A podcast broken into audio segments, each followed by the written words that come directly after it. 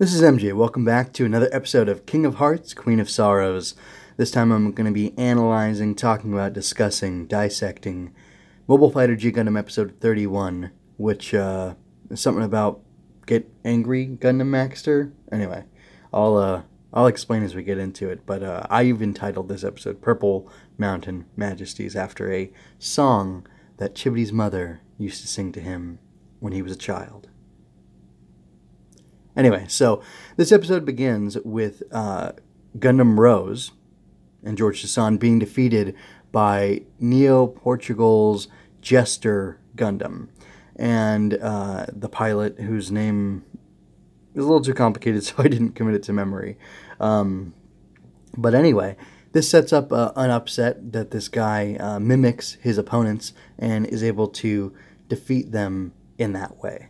And uh, that's interesting. Uh, they say that imitation is the sincerest form of flattery, and uh, it's kind of interesting because there's a little bit of a thread going on. You know, George is copied, Domon is copied later on at the circus, and then finally uh, Chibodee is actually impersonated um, and confronted by um, the Neo Portugal pilot, and uh, he uh, basically you know, dresses up as him and, and reminds him of his painful past and just how afraid of clowns and the kind of the circus he is for good reason.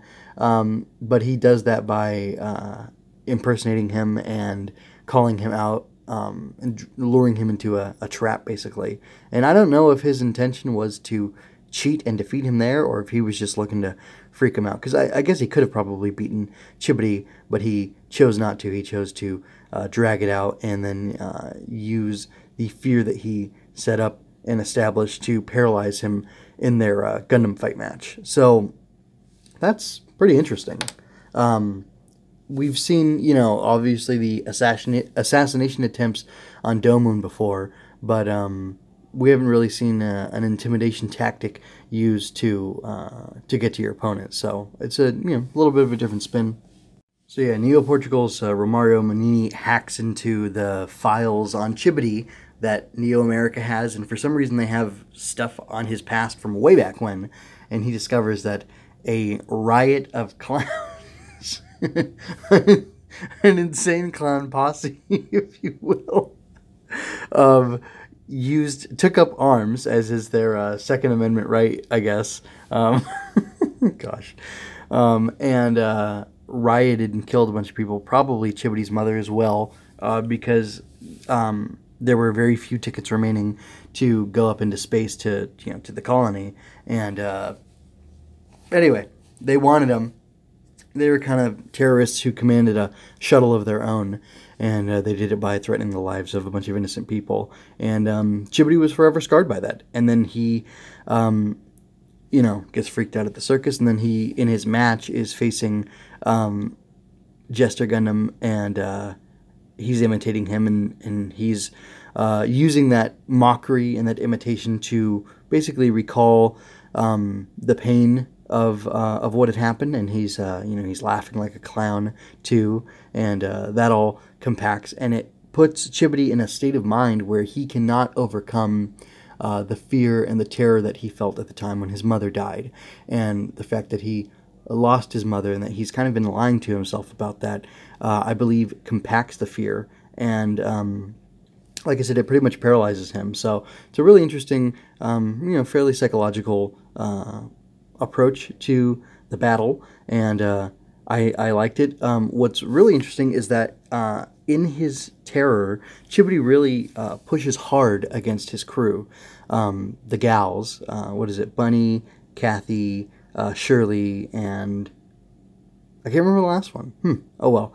Um, he, uh, which by the way, I think Bunny's the one with the glasses. I feel like if any of them were to be in a relationship with him. It'd be her for some reason. I don't know why I get that sense, but I do. Anyway, um, but he pushes them away, and uh, they actually send Rain after him to uh, see him as a doctor. And she does that, and uh, it's funny because there's a little sub thread where Hoi and Ming are like, oh, you know, is she leaving Domon, and will she ever come back, and what's she doing with that, you know, rough, you know, American? Um, but uh, anyway, it, it's pretty funny. Um, and then later on, uh, at the match, the girls want Rain to help, and she's like, "Look, he's your, you're his crew. You have to reach out to him and make things better because uh, you know I'm with Neo Japan, and I'm not going to help the enemy." And it's not that she's heartless; it's that um, you know she's pushing them to uh, handle their own business, which I think you know is a good thing. And uh, you know he is part of their crew, and it is their duty to you know see that they uh, do the best that they can do. So I like that little turn, um, and I found it interesting how putting Rain um, in such close contact with Chibodee was uh, was handled because uh, Chibodee kind of flirts with Rain and he acts as if he would uh, like to be in a relationship with her, but really, um, I don't think that's true. Um, I think he's definitely uh, committed to his crew in some sense, whether that be that he's romantically interested in one of them or all of them or or what.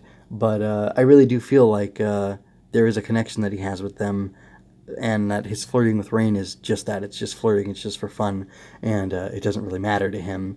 Um, but uh, and, and, I also feel like he appreciates the company of beautiful women, and uh, I, I, think that's all that is. But I really liked it because it got him to uh, bring put his guard down, and we learned about his mom from his perspective, and uh, the interesting thing was that he wanted her to sing this song, which I was going to. Um, well, anyway, if I had more time uh, and people demanding it, I would look at the lyrics because I, I, did look up the try to look up the lyrics of the uh, original Japanese uh, version of the song or Japanese song that was in the show or in the episode, but I couldn't really find it very easily, and um, I'm interested in knowing what it said. I read some of it, it's talking about like a like a hidden glimmer of courage that you hold on to when things are tough or whatever, um, which makes sense because he ends up uh, calling upon a deeply seated or you know a, a wellspring of courage to end up facing um, you know Neo Portugal's you know, Jester Gundam and overcome this laughing clown who reminds him of the guy that probably killed his mom. Um, so that was neat. Uh, but I actually personally like the fact that they used, um, oh, America the Beautiful, I think is the name of the actual song. You know, for beautiful, for spacious skies. Um, and uh, I, really, uh, that really tickled me because um, he said that, you know, it was a song my mom used to sing me when I was a kid and it would, you know, make me feel better.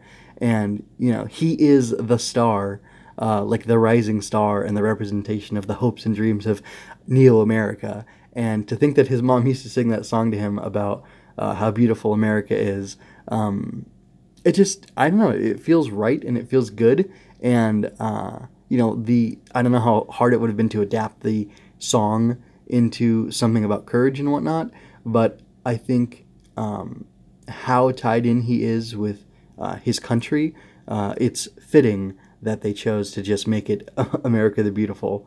Um, and I don't know, I, I really enjoyed that.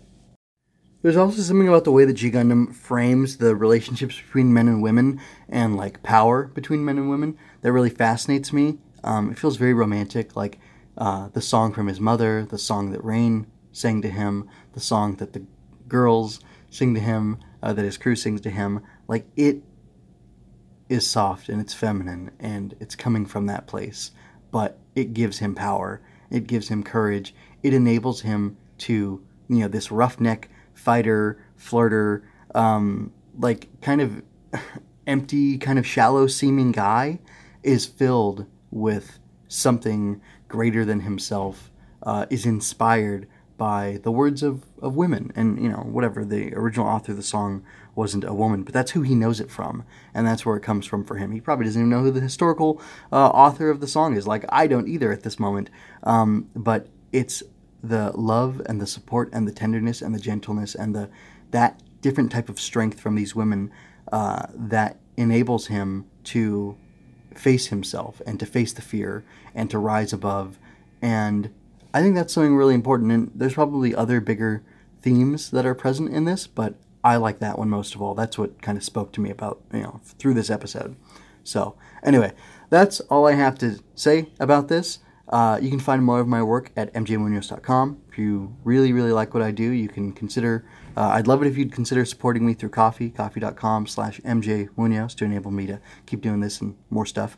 Um, I've got reviews on YouTube and uh, the audio links to the podcast are at mjmunoz.com. You can just look through the podcast tab for King of Hearts, Queen of Sorrows, and you can see the other podcasts I'm doing. And I also have uh, other review series I'm doing on YouTube on my Recipher channel and uh, potentially on other channels pretty soon. Anyway, thanks for watching, and remember to go out there and grasp happiness.